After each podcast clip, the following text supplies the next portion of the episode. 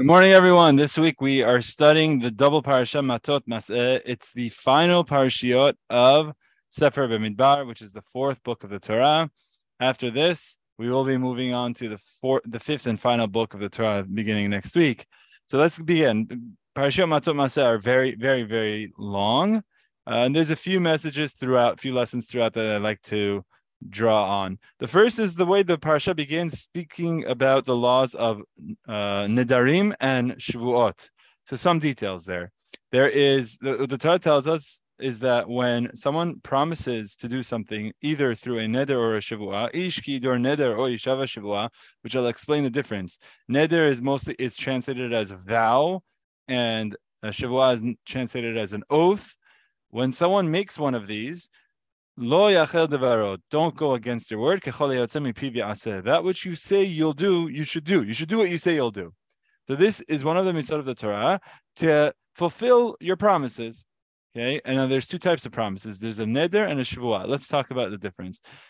In general, shavua is on the person in the sense that if I say I will, I swear I will do something, I will go somewhere, I won't do something, I won't go somewhere. That is me swearing to do or not to do an act.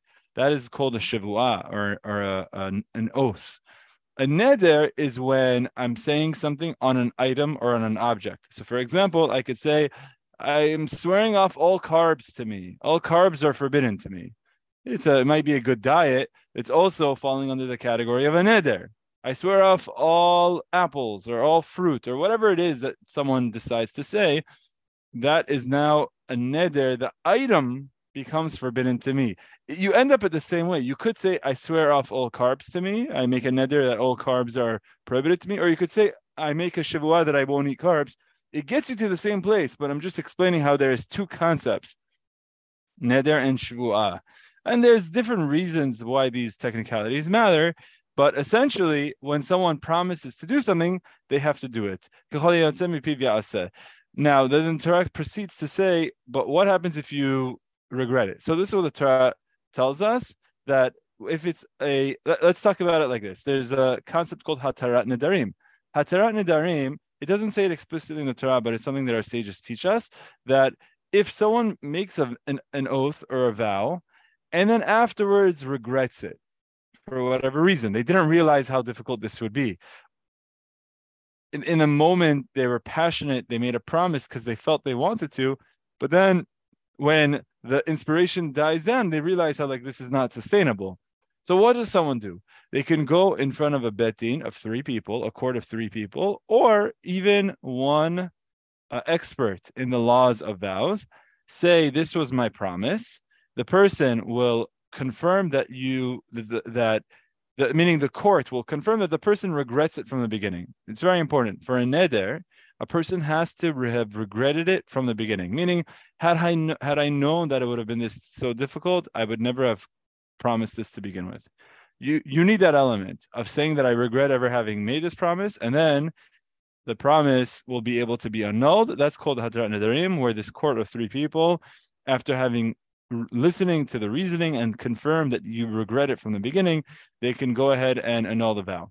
Now, there's one additional way to help ladies. Let's say it's a single woman. Her father has the ability to do it without her having to go to the court. The father could just take care of this. Or if it's a married woman, her husband has the right to, but that's only in the first day. Biyom Shemua Isha. In the first day that the husband or the father hears about it, this is to avoid the whole process, right? Otherwise, and the lady will have to go to the court and we'll have to talk about her personal promise that she made and why she regrets it. And I could tell you from firsthand experience, sometimes it's embarrassing. You made a promise for whatever reason, and now you have to go tell a rabbi about it, and it could be embarrassing. So the Torah is saying, look, well, there is a way out to do this in a private way, uh, as long as it's done immediately that when the husband hears about it, he could say, you know what, okay, we could we could annul this on our own, or the father could say we could annul this on our own. But if not, then it would fall under the same category of requiring hatarat nedarim. I have so many stories to share about hatarat nedarim because people make promises. If someone makes a promise and they our intention is to make a promise, and you have to keep to your word. And like I said, there's many uh, there's many many many situations where someone does this and then you know, they say, God, help me to for this to happen. And if you do, then I'm going to read the Tehillim. I'll read Tehillim once a week, every week. And then, okay, five years later, you, you see that you're spending an hour a day on this. And it's like you have kids now and you have a family now. And it's like, it's very difficult. These things happen. These things are common. So we have this tool of Hatarat Nedarim. But there's a preventative tool. And what is that? You don't have to make a commitment, a technical promise. You could say the words bli neder, which means I'm not making a technical promise. I'm making a commitment, but I don't want it to fall under this technical requirement. You want to read Tehillim every day of your life, so say, uh, uh, bli neder, I'll read Tehillim every day of my life. You made your your commitment. You will continue to fulfill it, doing it, but you don't fall under this category of making this neder so that if you want to stop, you could stop without having to go through this whole problem. This is where the Mishnah that tells us emor me'at Speak little, do a lot. You don't need to promise to do something, just do it.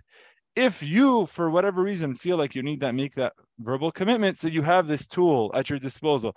But it's it's better not to use this because by using it, you're setting yourself up to fail. Just a thought exercise.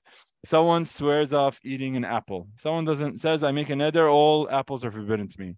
And now they are offered with two things, let's call it three things in front of them. There's an apple, there is uh, bacon, which is not kosher, or there's lobster, which is also not kosher. If you had to rank how bad these are, how would you rank it? So people would normally say, or if you had to eat one, which one was the best to eat? People would say, well, you eat the apple because the apple isn't not kosher. It's kosher. I just said I can't. I, I made a neder not to eat it.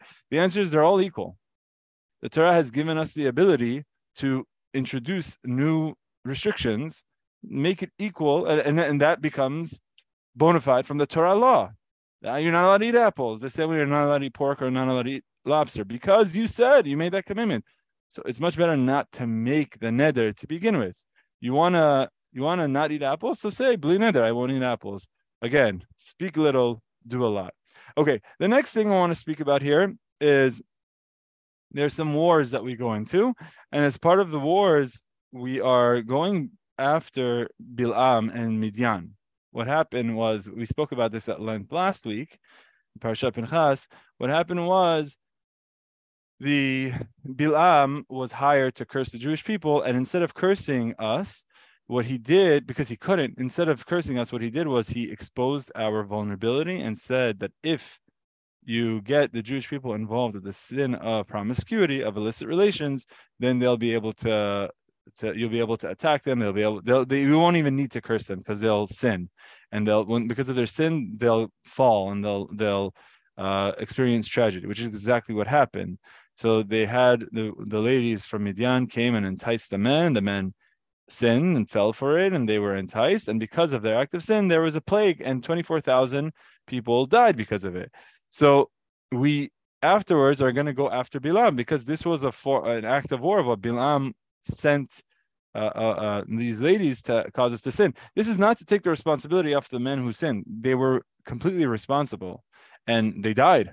So the responsibility, we're not deflecting the responsibility by saying we did something wrong, but this was we were enticed to do it, and there were people who are trying to to hurt us, including Bilaam, who was hired to. So we went to war. We killed Bilaam because of the Torah tells us because of the advice that he had uh, against us, and we went to war and we killed others as well because they they were a nation that were try, that was trying to hurt us. We could have just lived in peace. You guys do your thing we do our thing. Again this is not to deflect the blame of the act of sin. The the, the men from the jewish people who sinned died and they were held responsible and hashem was furious at them for how they acted but we moshe didn't want this to continue and hashem didn't want this to continue so there's a nation that's trying to attack you be it physically or be it spiritually. If they're trying to attack you, you should defend yourself. So we did, and we we fought this war. And the Torah tells us something very interesting. It says uh, after they fought the wars, the, the army came back. So it's really such a beautiful line.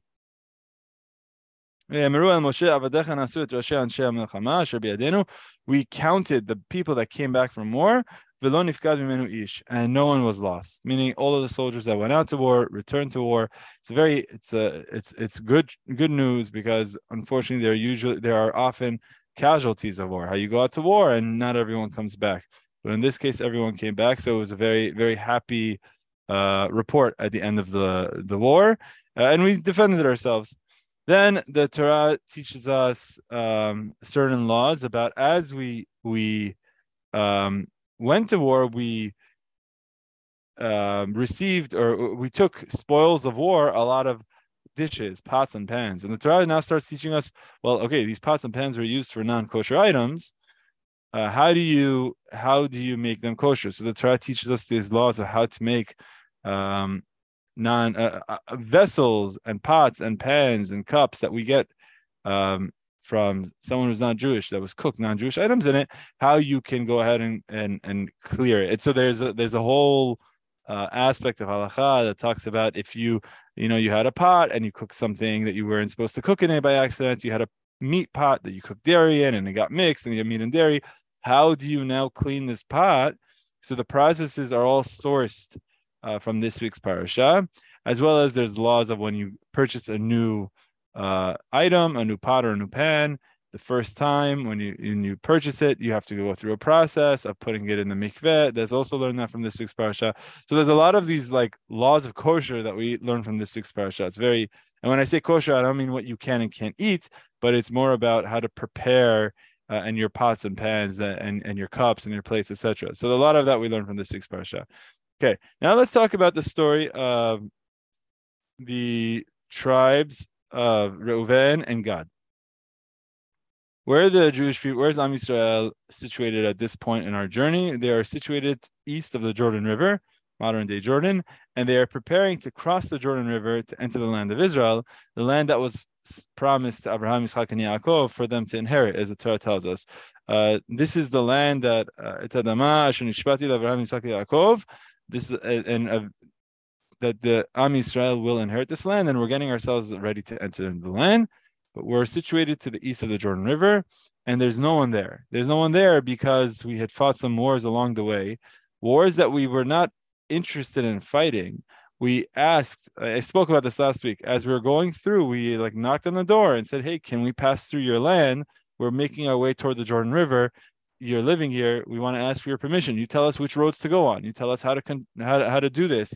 And some nations said no, so we went around. Some nations said, if you're going to try to come, you, you, know what, we're going to war with you. And they had attacked us. Well, when they attacked us, we'd fought the wars, we, we, in defending ourselves, and then we'd win. And then we were stuck with all of this land that we didn't even ask for. So two of the tribes, the tribe of Reuven and Gad, said, Hey, Moshe, we want to stay on the east of the Jordan River. Why? Because there's a lot of grass land here, and we have a lot of cattle. These two tribes, Reuven and Gad, they had a lot of cattle. And they said, if we go into the land of Israel, it's not as, doesn't have as much grass fields as we have here uh, in the east of the Jordan River. And we're here. We want to stay outside of the land of Israel, and everyone else goes inside the land of Israel. And Moshe is a little bit triggered, right? Um, maybe he's not the best term, but he's a little bit triggered. Why? Because we're now in our 40th year of our journey. 40 years ago, we sent spies into the land of Israel, and they came back saying the land of Israel wasn't good. And so the nation listened to the spies and said, We don't want the land. And when they said that we don't want the land, there was a decree that they will not inherit the land. And for 40 years, they've been roaming the desert because they said they don't want the land. Now you have these two tribes that get up and they say, We don't want to come into the land. And Moshe says, Have you learned nothing from history? Do, do you not understand that your parents died in the desert? and we have been roaming around for the past 40 years because of comments like this of saying we don't want to enter the land. Don't do this. You want other people to go fight a war, and you're going to sit here while you're going to be um, watching your, your your sheep grazing while others are going to be fighting war. So to this, they responded, "No, no, we, we didn't uh, clarify what we meant. We're not saying we don't want the land of Israel. We're not saying we don't want to cross into the land of Israel. We're not saying we're not going to fight. We will fight. But what we're saying is it's in everyone's best interest if we inherit this land east of the Jordan River. Why? Because there's more grass and we have cattle and we need field. We need uh, land for grass. And if we take the land east of the Jordan River, that now expands the the amount that everyone else in the west of the Jordan River, meaning the land of Israel, everyone else can inherit that land and everyone will get a larger portion. You split it up more ways.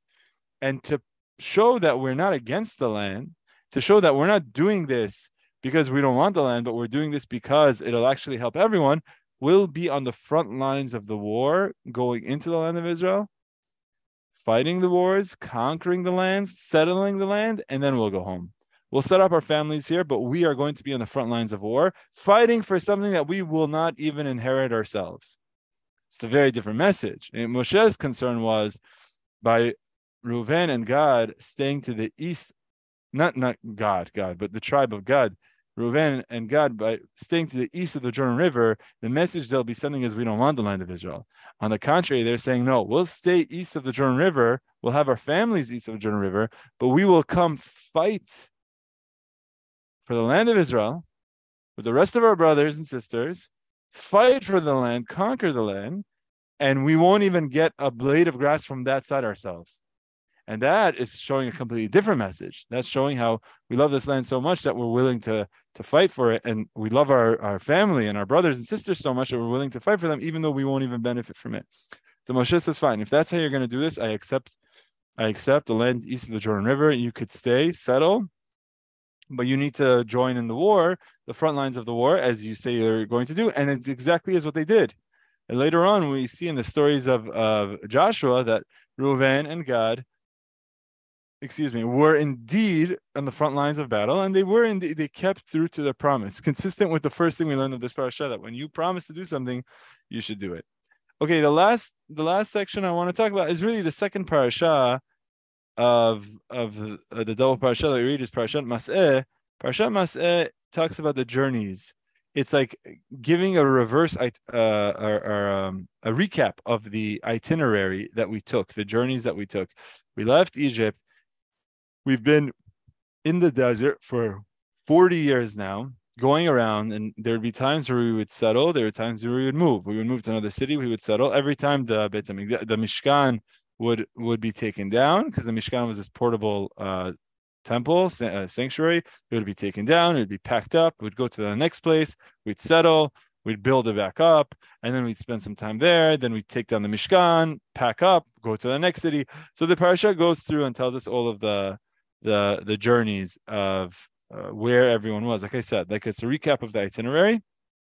And one thing that I read is that if you look at some of the names of the cities, the cities were not. This wasn't necessarily the name of the city that, like, when you entered this city, when they entered the city, there was a sign that said "Welcome to this town." Um, the names given to the city were named based on what occurred for us there. In other words, these are uh, names that we, the Torah here, is creating for the locations that we stayed at because of the experiences that we had when we were in that city. Does that make sense? So you would name the city based on an experience that we had there. And then and there's there's a couple examples of this, and the, the Talmud explains why is this place called that? It's called that because this happened. Why is this city called Kivrot Ta'ava? Because that's the area in which uh, they had desires to eat meat, so they had an experience that happened there, so it was called that, etc., etc. There's many many uh, commentators explaining why each area was called uh, the name that it was called and what had occurred for them in that area. So why am I saying this? Because I read something very nice that you don't con- get to control the journeys of your life. When you're sent on a journey throughout your life, you don't get to control where the next step is. All of a sudden, something happens in the family, something happens with the business, something happens with whatever it is. And you really don't get to control what, where the next stop is, where the next journey of your life is, where you're going to be parked for the next year. But what you do get to control is what the name of that city will be you get to control the name of that chapter. And there was a story that I forgot some of the details, but there was a story that I read last year. Um, something to the extent of there was a family and they had uh, gone on a vacation somewhere and they stayed at a hotel. And it was like a terrible vacation, if I remember the story correctly. Like everything went wrong, and they had this thing happen, and they had uh, issues with the car, and they had issues with this, and the luggage got lost, and like everything went wrong and um, a few years later, the family is driving by and they're they're going for another trip. And as they're driving by they pass by the hotel that they stayed at. And the kids in the back were like oh this was the best vacation in the world. Do you remember that hotel? It was the best vacation in the world. And the mom turns around and says best vacation in the world. This was actually the worst vacation in the world. Like what are you talking about and she's like why do you say it was the best vacation in the world she's like i love that hotel the hotel was so much fun we got to spend time with the family that was the best vacation in the world and the switch in the mind was look I called this city, the parents, I called the city the worst vacation in the world. My child called it the best vacation in the world. It was the same vacation. It was the same trip. It was the same stop of this journey. But we get to decide what we name the chapter of that of that book. We get to decide the chapter of that journey, what the name is. The mom said, I decided to name it the worst vacation in the world. My children decided to name it the best vacation in the world. You don't get to control your journey, but you get to control what you name each chapter of that journey. And that's just a matter of your perspective. Hashem, there are things that in this life that we can control. There are things that we can't control. But one thing that's within us is our attitude of how we respond and our perception of how we look at the positive parts of life. And of course, you always try to improve things. I'm not saying that after this trip, you should say, hey, let's go back to the same place next year if you had a bad experience, you shouldn't go back there the next time, not necessarily.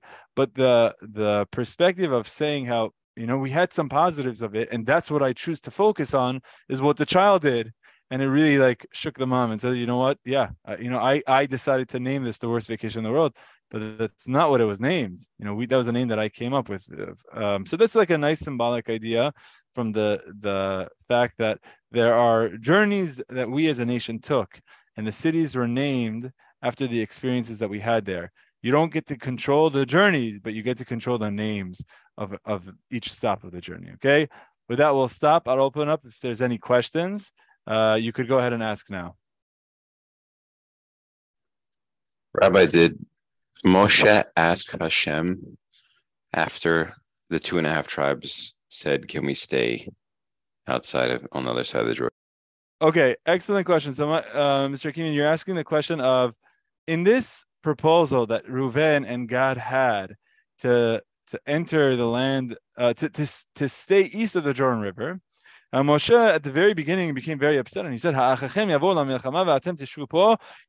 He didn't even ask God because he, it, to him it was very bad because he, he viewed perceived it as them saying they don't want the land.